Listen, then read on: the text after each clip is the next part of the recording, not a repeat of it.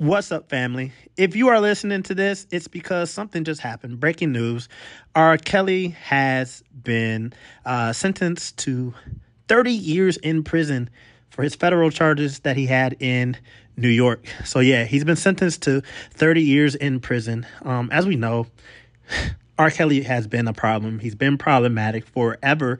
I remember back in high school hearing stories about R. Kelly dealing with young teenage girls. So, here we are. He's being sentenced.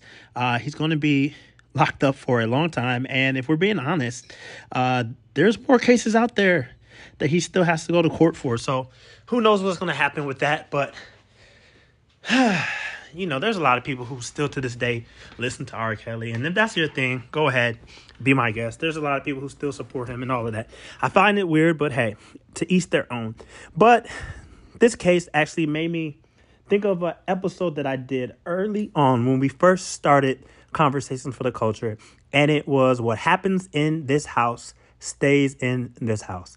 I'm gonna go ahead and play a little bit of it for y'all, um, because I just think that it makes sense. All right, enjoy. Look, Bumble knows you're exhausted by dating. All the must not take yourself too seriously and 6 1 since that matters. And what do I even say other than hey? well, that's why they're introducing an all new Bumble with exciting features to make compatibility easier, starting the chat better, and dating safer. They've changed, so you don't have to. Download the new Bumble now. They still have to keep it in the house because we don't want to quote unquote bring shame to this household. And we see these things go on, and then they grow up and they're not healed individuals and they're not whole individuals. How about the molestation? Can we wake that up? We allow predators to sit at the table at Thanksgiving, laugh, kiki, joke, hee hee, ha ha. When we know that there's something wrong with them, we know that there's something not right, we know that they're questionable. Sometimes we know that they even touched our children.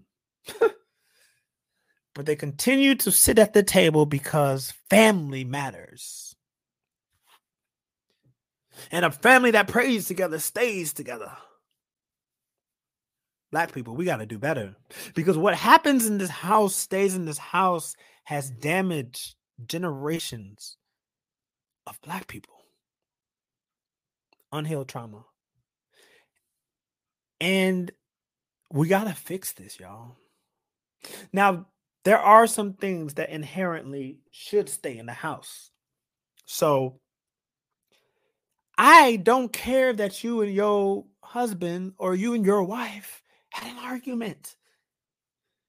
I don't care.